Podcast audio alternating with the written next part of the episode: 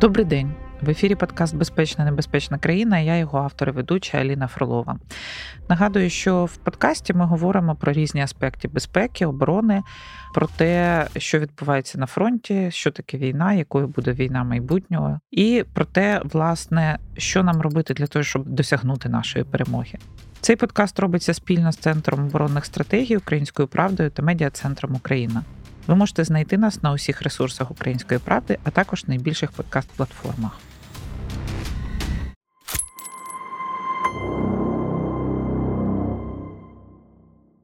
Тож сьогодні ми наближаємося власне до кінця цього року, року, на який покладалось дуже багато очікувань стосовно контрнаступу, стосовно завершення війни. Хтось говорив про розвал Росії, хтось говорив про те, що санкції її доб'ють. І хочеться повернутися, подивитися на рік, зрозуміти, що було зроблено правильно, що було зроблено неправильно. І для цієї бесіди я запросила свого колегу, керівника власне центру оборонних стратегій, голови правління Андрія Загороднюка, який нагадаю був міністром оборони в 19-20 роках. І ми спільно працювали в міністерстві. Зараз спільно працюємо в центрі оборонних стратегій. Андрію, вітаю. Вітаю, Аліна, і вітаю всіх слухачів. Давай подивимось назад на ці два роки війни, і, скажімо так, поговоримо про те, чи задоволені ми результатом, який є на сьогодні, чи рухається ситуація в напрямі якогось генерального задуму, і чи розуміємо ми генеральний задум, який стоїть за всім тим, що відбувається на фронті, і в інших площинах у нашій боротьбі з Росією. Ну, Аліна, ми з тобою знайомі там багато вже років. Звичайно, що ми всі розуміємо все, тому звичайно, що ми не можемо бути задоволені будь-яким результатом, доки ми не завершили війну перемогою. І це зрозуміло, що до цього це будуть трагедії, це будуть постійні якісь розвиток подій, який ну тому, що якщо ми проаналізуємо всі війни в світу взагалі, то ми розуміємо, що нічого не йшло за планом ніколи, ні в одній війні. І постійно є адаптація, постійно є зміни, постійно є якісь інновації, чи то організаційні, чи то технологічні, постійно є якийсь там розвиток подій, який не відповідає там якимось задумам. Крім того, всі задуми вони настільки практичні, наскільки вони наповнені ресурсом, причому всіми ресурсами і людськими, і фінансовими, і адміністративними, і звичайно матеріально-технічними. Сил та засобів на виконання тих задумів, які в нас були, не вистачало постійно протягом всього цього року.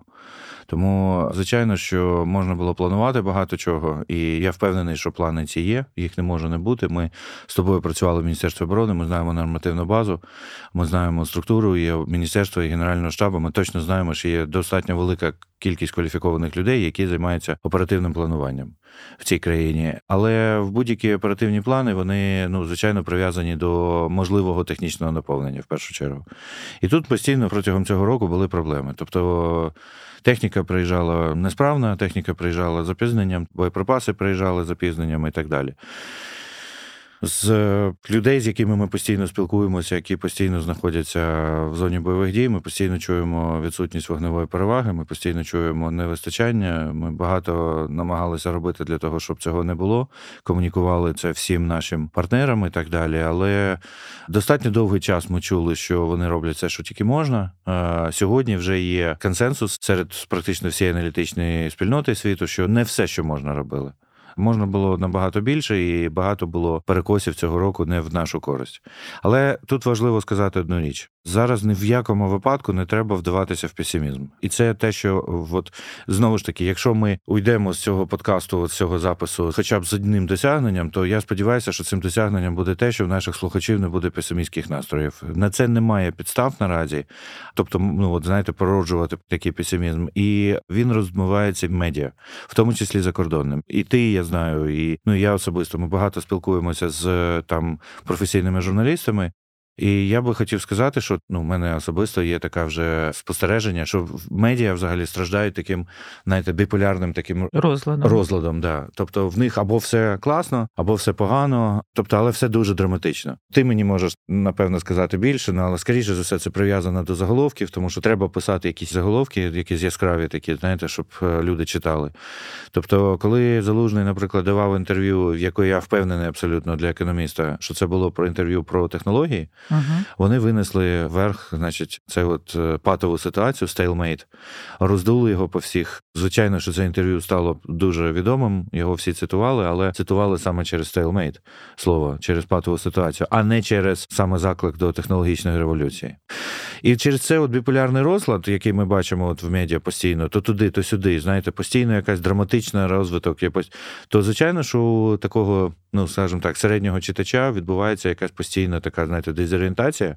І наразі на жаль, можна сказати, що у більшості людей, які неспокійно оцінюють ситуацію і не якось так більш-менш історично стратегічно підходять, а от просто читають і намагаються аналізувати те, що вони прочитали. Дійсно, зараз така от постійна дезорієнтація. Вони не розуміють, що відбувається, не розуміють, куди все йде, і де ми, і що ми, і як, і все. І це вже стоїть з якимось песимістським настроєм. Нам, коли я говорю нам, це в першу чергу світовій спільноті, яка нас підтримує. Треба терміново виходити з цієї ситуації. Оце сидіти у такому куті, в який самі собі загнали наші партнери, і їх вся аналітична журналістська спільнота нема ніякого сенсу. Це абсолютно деконструктивно, і нам треба їм допомагати звідти вибиратися. До речі, щодо статті залужного, наприклад, для мене це була хороша стаття з точки зору того, що я вперше побачила від військового керівництва чесну реалістичну оцінку ситуація, яка відбувається. І я вважаю, що якщо головнокомандувач може говорити чесно про проблеми, які існують, то це перший крок для розбудови нормального спротиву, планування і таке інше. Але дуже мало людей сприйняли цю статтю саме таким чином включаючи чомусь захід, да тому що ми вважали, що захід є більш розвиненим і продвинутим в плані наявності стратегії, планування, передбачування аналітичних ресурсів. Але ця стаття якимось чином, навіть серед експертів, була сприйнята не дуже позитивно в Сполучених Штатах, в Європі і в інших країнах. І так я дійсно погоджуюсь, що багато речей було роздмухано, але в той же час, якщо спостерігати за ключовими медіа і голосами, які лунають зараз від політиків і військових, от якраз зараз. То дуже багато медіа пише як про те, що заходу треба зібратися, треба налагодити виробництво і не дати можливості Україні програти. Британський генерал Річард Барронс на форумі в Люцерні також сказав про те, що ЄС має більше інвестувати саме в перемогу України. Інститут вивчення війни, його директор Джек Кін, він теж говорив про те, що там для США життєво важливим і в межах інтересів національної безпеки є те, щоб Україна звільнила свою землю. Тобто дуже багато голосів зараз почало говорити саме про перемогу України і в медіа, і на форумах.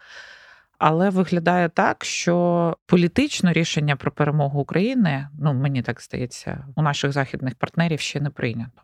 Що ти думаєш з цього приводу? Ой, складна тема, і складна в тому плані, що вона неоднозначна. Кожна країна це одне, і як ми вже знаємо, кожний політик це щось окреме. У кожного своя думка. І взагалі, от думка наших партнерів, якщо брати отак, знаєш, ну от е, загальна, це ж немає такої, знаєте, консенсусу.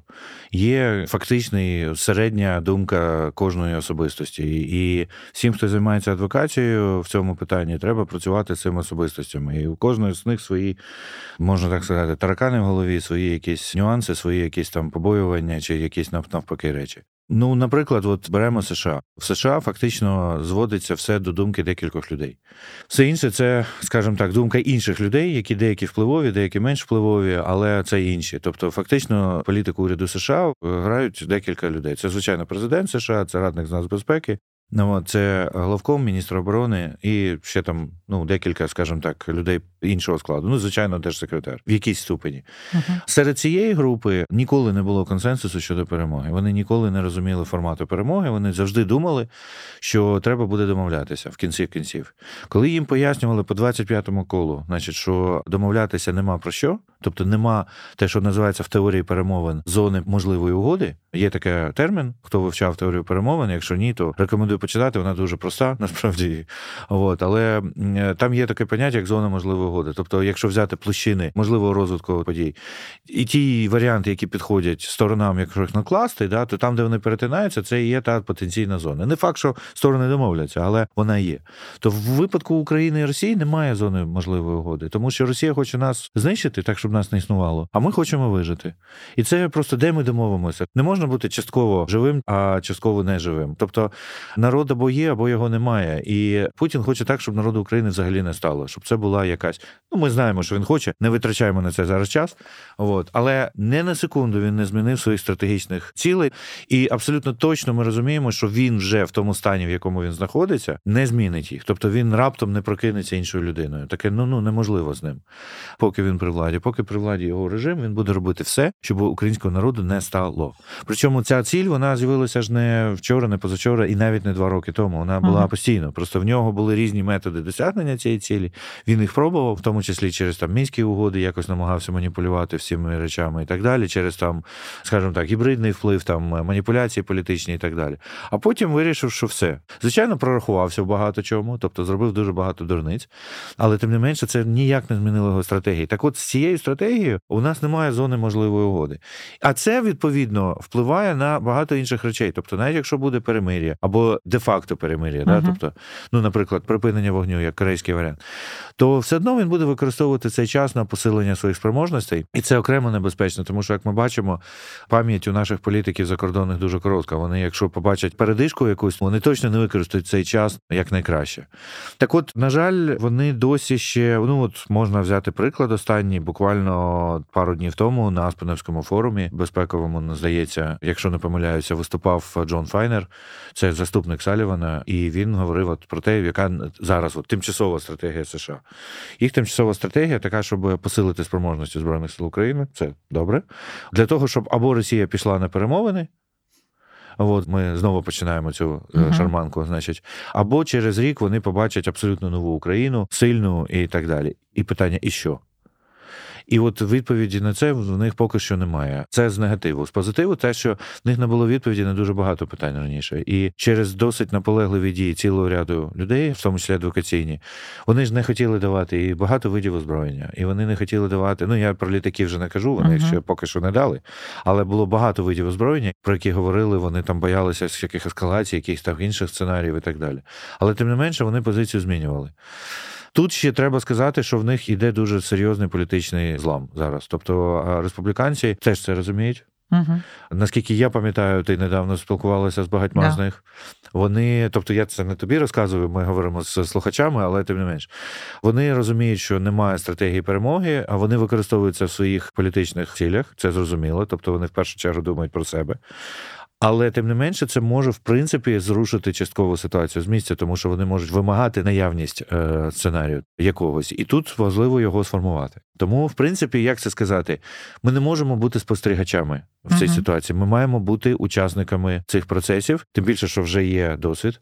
Ми маємо бути учасниками цих процесів. Ми маємо впливати у всі можливі способи на те, щоб стратегія наших партнерів сформувалася. От, от що треба робити. Да, але ти ще згадав про ресурси. Да? Якщо ну, ми да. говоримо про ресурси, то ми бачимо, що покладатися виключно на партнерів це ну не завжди працює. Ми бачимо ситуацію у Сполучених Штатах. Після виборів в кількох європейських країнах ми бачимо проблеми, які зараз створила нам Польща з просто постачаннями всього, включаючи ті речі, які йдуть на фронт.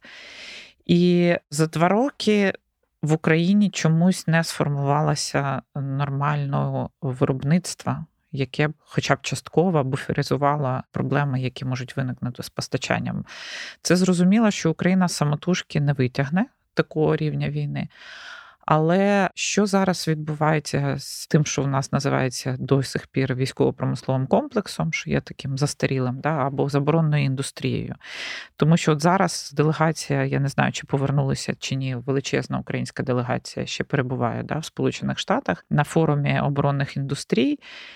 І з того, що чула я до того, як вони туди поїхали, американці не дуже готові створювати з нами спільні підприємства підвищувати виробництво тут по місцю через економічну нестабільність, через погані умови податкові, через незахищеність інвестицій. Тож, яким чином нам побудувати правильно свою індустрію, як куди докласти максимальних зусиль для того, щоб як мінімум мати стабільність в постачаннях базових речей, про які говорив Залужний, про які говорять всі військові?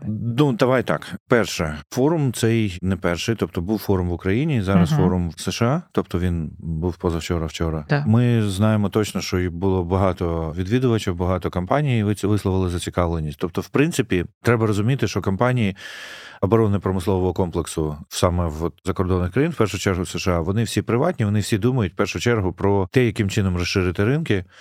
І головне, це якщо ринки будуть розширятися, то яким чином не пропустити цей процес. Тому що якщо вони пропустять, хтось це займе інший. Ну і власно кажучи, вони можуть втратити там долю на ринку і так далі. Вони розуміють, що це зона нестабільності. Тобто вони розуміють, що Путін нікуди не збирається йти наразі. Режим його досить активно підтримується, плюс-мінус. У нього достатньо серйозна фінансова база. Це все на жаль для нас, але це факт. От в нього фінансова база нікуди не ділася через ці ж самі санкції. І чомусь знову ж таки наші партнери не йдуть на вторинні санкції, тобто вони не санкціонують ті країни, які співпрацюють з Росією. Ну вони це роблять, але дуже потроху. Але дуже потроху і дуже кволо, і тому угу. є величезна кількість цих величезних таких варіантів, як обходити санкції. І, на жаль, вони росіяни цим користуються. Нещодавно якась була взагалі трешова історія. Постачання нафти Постачання нафти на військову базу США. При нафта приїхала з Росії. Це напряму. просто напряму. без перевалки. Навіть ну навіть так. Тобто такі речі просто за це треба дуже сильно бити по руках. І нам, звичайно, треба посилювати цю частину адвокаційної кампанії, тому що це не може стати new normal. Те на що розраховують росіяни, що захист втомиться і почне пропускати ці історії. Ми з тобою, коли були в міністерстві, я дуже догарно пам'ятаю, ми коли зустрічалися з якоюсь німецькою делегацією, яка приїхала до нас перед тим, як їхати в Москву, якщо угу, пам'ятаєш. Да.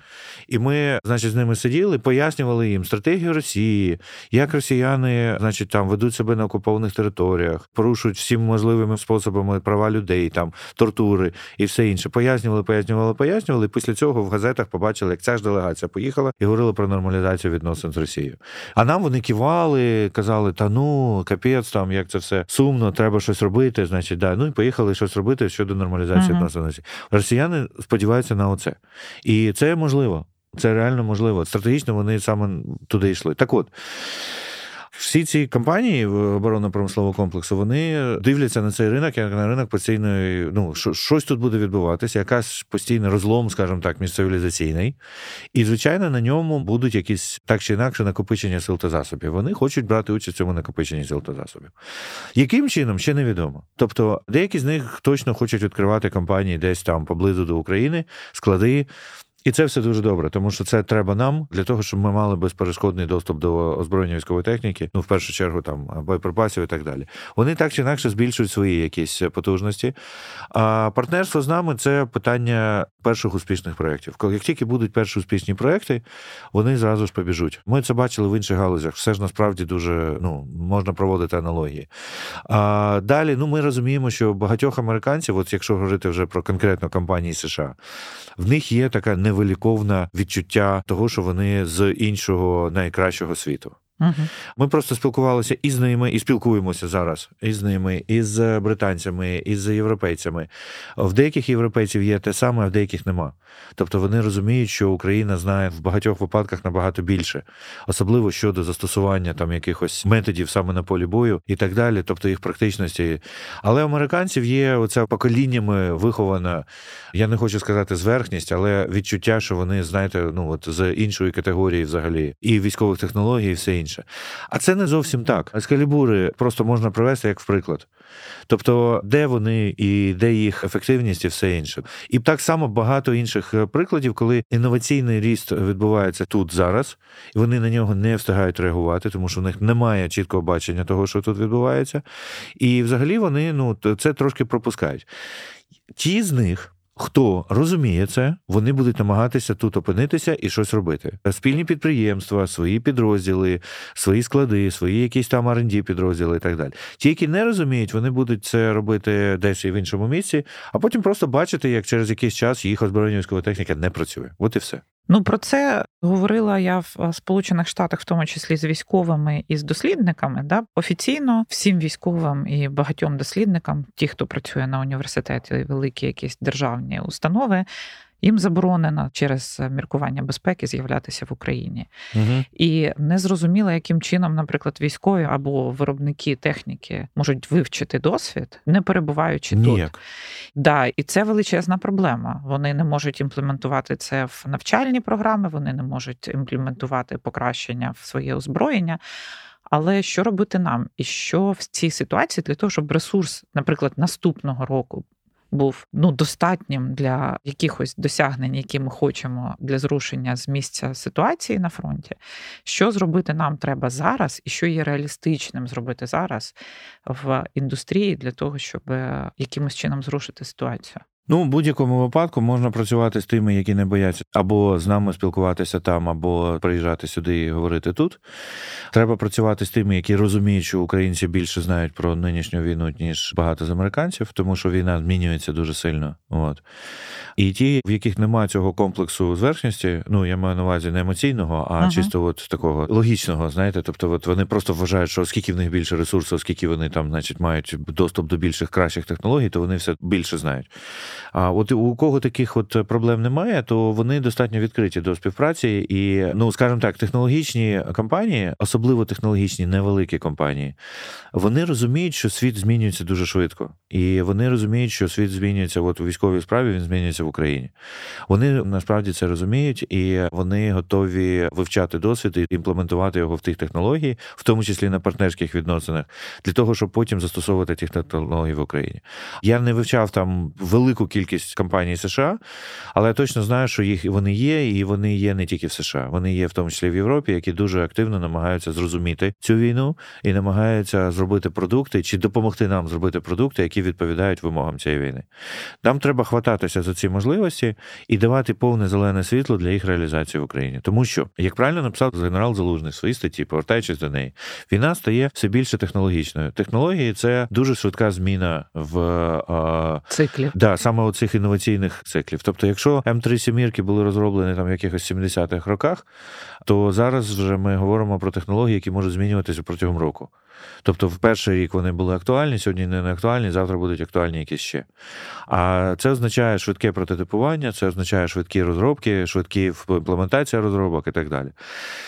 Головний ризик це в тому, що наразі ресурси наших партнерів дуже часто не заточені під співпрацю вони заточені тільки під фінансування своїх компаній, а наші відповідно фінансують українські компанії, а ресурсу, ясне діло, що менше. А ті фінансують свої компанії. От якщо ми знайдемо, він зараз в процесі знаходження, але тим не менш, якщо ми знаємо механізм, яким чином фінансувати саме співпрацю, як саме партнерські, то тоді ми побачимо велику кількість продуктів, яка може повністю змінити хід війни. Тут важливо те, що ну хід війни так чи інакше зміниться. Тут питання в тому, щоб ми були на чолі цього процесу. shows. А чи не виглядає так, що в цілому європейські партнери і американці в тому числі мають послабшити державний контроль за виробництвом зброї? Тому що ми ж бачили, що, наприклад, німецькі виробники були готові постачати Україні техніку, але вони досить довго не отримували дозвіл від уряду на те, щоб це робити. І мені здається, що такий забюрократизований і застарілий трошки ринок, яким є ринок озброєння військової техніки зараз, він в цілому потребує реструктуризації не тільки в Україні. Це правда. Це, на жаль, правда, і це дуже важко, тому що в них немає відчуття е, терміновості. терміновості да. І це проблема. І з нею треба щось робити, тому що я особисто дотичний був до деяких проєктів, які затягувалися місяцями через те, що в наших партнерів просто бюрократія у нас з'їдала всю ефективність, яка тільки можна. Це не те, що всі так. Тобто є і позитивні там приклади, але на жаль, є досить багато негативних, щоб розуміти, що це вже ну проблема. Дивіться, ну тут все дуже просто. Всі закупівлі, виділення коштів, бюджетування, весь процес він розроблявся не для країн в стані війни. Він розроблявся для країн, в яких нема проблеми розробляти якесь озброєння там 5 років чи 7 років, а потім 3 роки ставити його на озброєння. Потім ще там два роки щось думати, а потім зробити дві-три штуки, тому що нема розуміння загрози, і ну там скільки їх треба, фігово знає, скільки треба, нехай буде.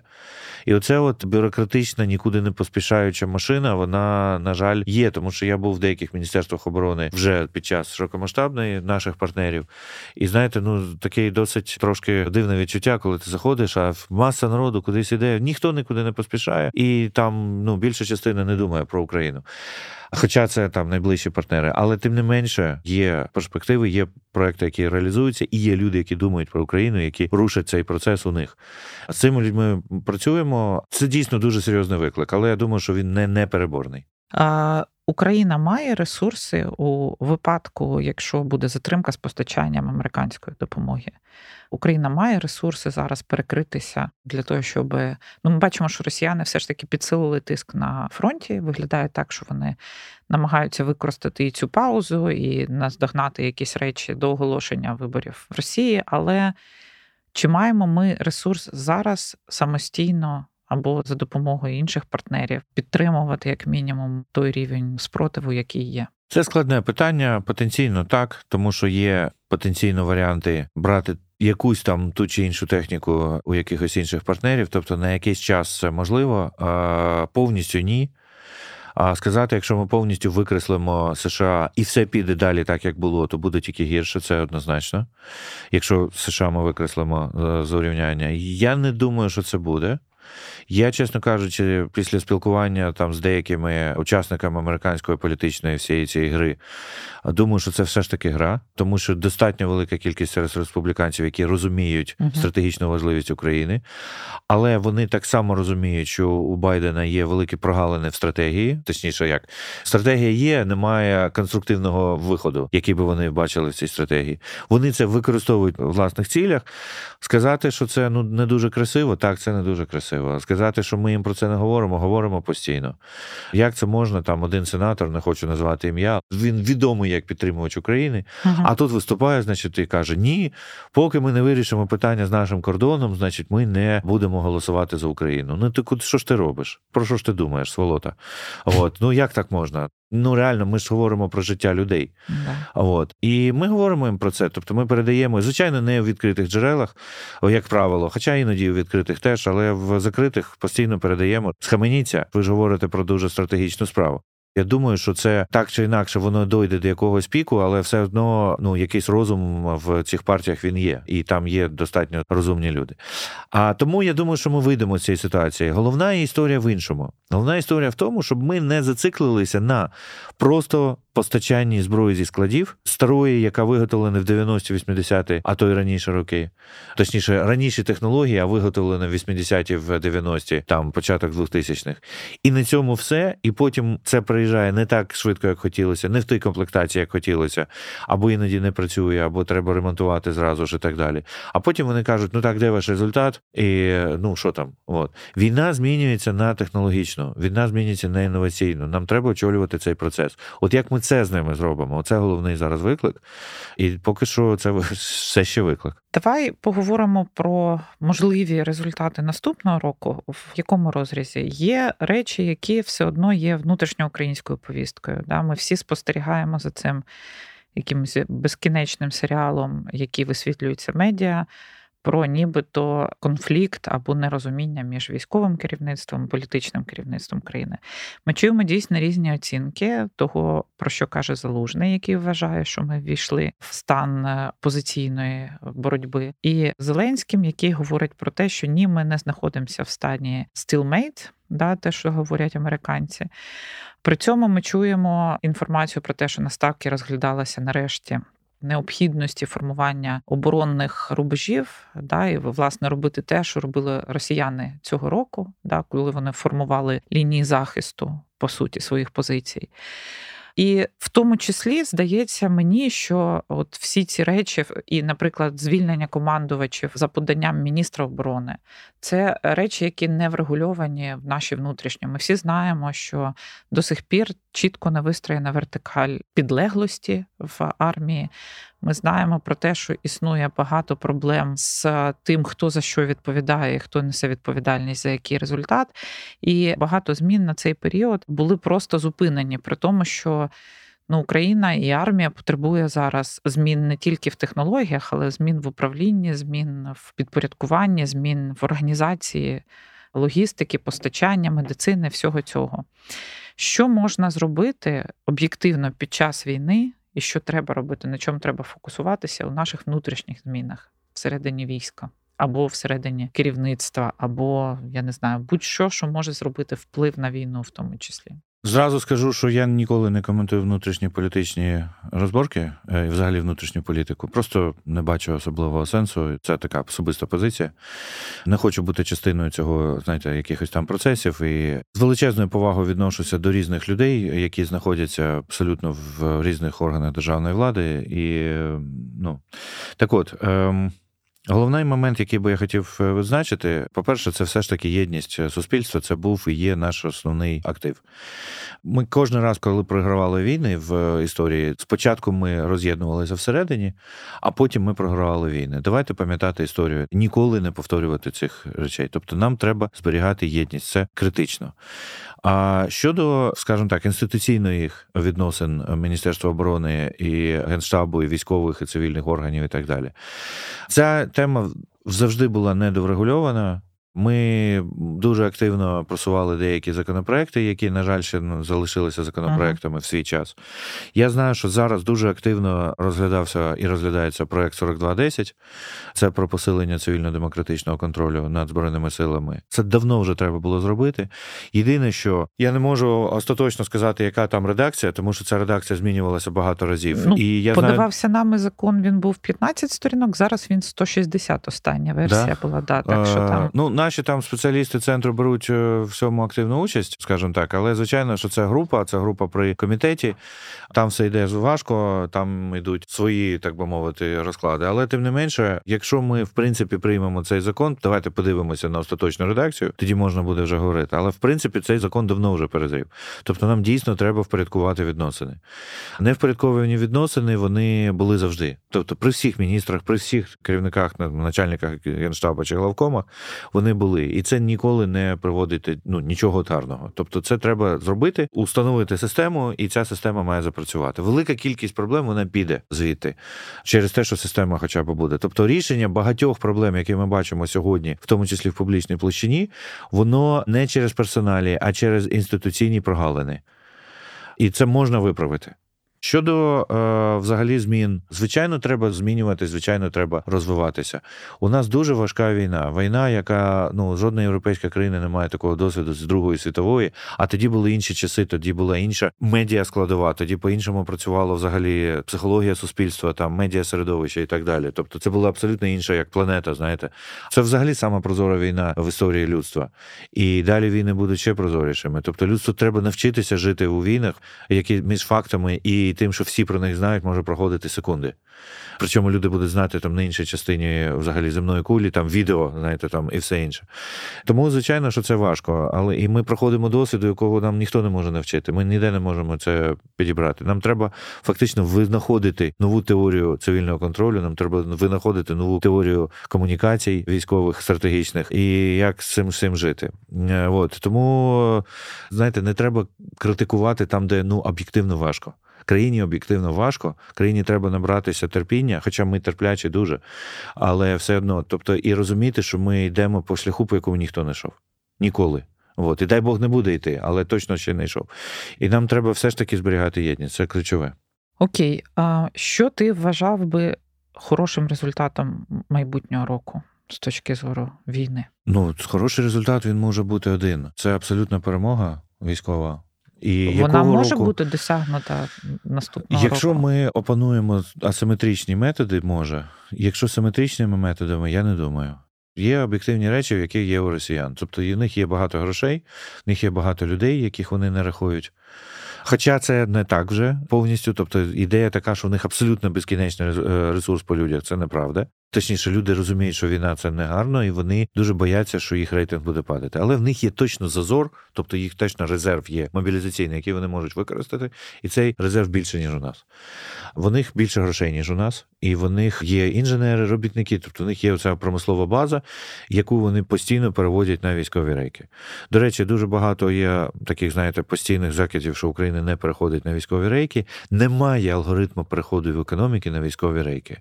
Немає такого, щоб от як треба, знаєте, книги, по якій все написано. Так як переходила економіка Радянського Союзу в ті роки, ми так не перейдемо. У нас економіка жива, і треба переводити обережно, розуміючи, що вона не має розвалитися, що бізнеси мають продовжувати працювати і так далі. Тому це знову ж таки не так вже і просто, як. Е, і, до речі, зараз вже велика кількість підприємств виробляє озброєння військову техніку, причому ті, які не виробляли, і є велика кількість інвесторів, які започатковують нові, особливо по дронах. Маю дотичний до деяких з них і просто не можу розказувати, але в нас є унікальні абсолютно нові підприємства, яких не було, і взагалі ніхто навіть не подумати не міг, що вони будуть. Тому цей процес вже почався, його тільки треба підтримувати. От. Але важливо, що Україна не має думати про перемогу з симетричним методом. Ну тому що ми знову таки будемо впиратися в танки, побудовані кількість. 20 років. Да, І далі це буде кількість на кількість, і в цій війні кількість на кількість математично це така собі стратегія. Але всі часи, коли у нас були перемоги, тобто на тих чи інших операційних зонах, ми бачили е, дуже серйозний асиметричний чинник. Вони були різні, але вони завжди були. І нам треба просто вигадувати теорію асиметричної війни самим. І ми це робимо. Тобто, це ми можемо зробити. Нам для цього американці не потрібні. Мало того, є цілий ряд партнерів, які дивляться на нас і вивчають це без цих всіх зверхностей. Вони це роблять. От е, якщо асиметрично, то можемо, хоча б там досягнути, скажімо так, такого прогресу, який би був настільки вражаючим, щоб всі зрозуміли, що ми стоїмо на шляху перемоги. Тобто, можливо, я не знаю, не можна будувати, знаєте, гіпотетичних там сценаріїв і казати, ми можемо вже оточити там Ялту, значить, чи там Судак до літа. Ну це uh просто неможливо побудувати такі. Теоретично можна, але ну кому це потрібно. Але ми можемо точно здобути такого результату, який буде настільки вже вражаючим, настільки очевидним, що всі будуть розуміти, що Україна перемагає, і цей процес не зупинити. От, оце можливо, так, абсолютно. І які три речі треба зробити для того, щоб так склалося? В першу чергу я вибачаю, що повторююся, але це важливо. Це те, що дійсно технологія. Треба прочитати статтю залужного. І тільки не читати її з один заголовок, а ще зануритися всередину і побачити про технології. І зрозуміти, що дійсно це інноваційна війна. І там багато всього написано насправді. Там є достатньо багато відповідей на те, яких технологій не вистачає, куди йти. І треба активізувати надзвичайно сильно інноваційний процес. Він же активно йде. Його не видно в публічній площині, тому що про це не можна говорити. Не можна uh-huh. розказувати про ті чи інші проекти, особливо ті, які ще в стадії розвитку, але він іде. Але теорія перемоги є такий в натівському словнику термін, це якими силами та засобами, та яке буде їх застосування для того, щоб здобути переможний результат. Так, от теорія перемоги вона буде технологічною, і це факт. Друге, це те, що треба дати абсолютне зелене світло всім приватним ініціативам по розвитку цього. Я Скажем так, я не хочу, знаєте, ну бути песимістом щодо державного оборонно-промислового комплексу, але я точно можу сказати, що приватний може розвиватися в рази швидше. Просто а час це критично. Ну тут не треба пояснювати. Тому дати яке тільки можна підтримку приватним ініціативам. Нехай вони розвиваються, конкурують між собою десятки, сотні тисячі, тому що нам потрібні тисячі цих і дронів і інших засобів, десятки, сотні тисяч на якийсь період для того, щоб ми здобули оцю технологічну перевагу. А третє, це треба вигадати політику. Мається на увазі державну політику, те, що на англійську перекладається як полісі. Це треба вигадати, яким чином об'єднати партнерський ресурс з нашим. Ми не можемо існувати в розділених площинах. А поки це в багатьох випадках так. Тобто, партнерства, фінансування партнерства, підтримки партнерства поки що не так багато, як хотілося б, хоча теж є.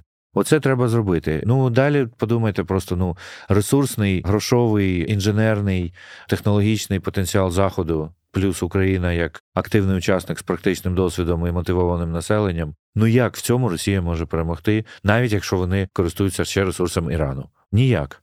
Тобто це не питання можливого чи неможливого, як, до речі, сказав той генерал в Люцерні, мені дуже сподобалося. Це питання вибору, це питання наявності бажання та намірів.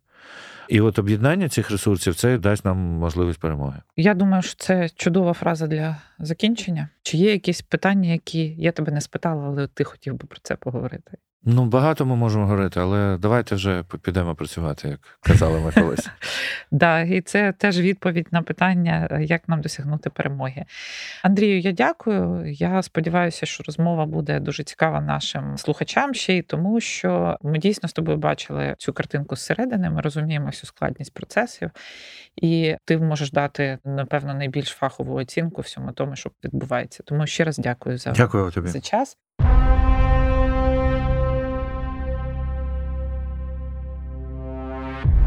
І хочу вам нагадати, що ми говорили з Андрієм Загороднюком, моїм колегою, колишнім міністром оборони України у 19-20 роках. І ми з вами говоримо в подкасті Безпечна небезпечна країна, який виробляється Центром оборонних стратегій Українською правдою та медіа центром Україна. Підписуйтесь на нас на подкаст-платформах, на ресурсах Української правди. Не забувайте е, лайкати для того, щоб отримувати оновлення. Безпечна, небезпечна країна. Від кожного з нас залежить, як скоро зникне приставка «не». Дякую.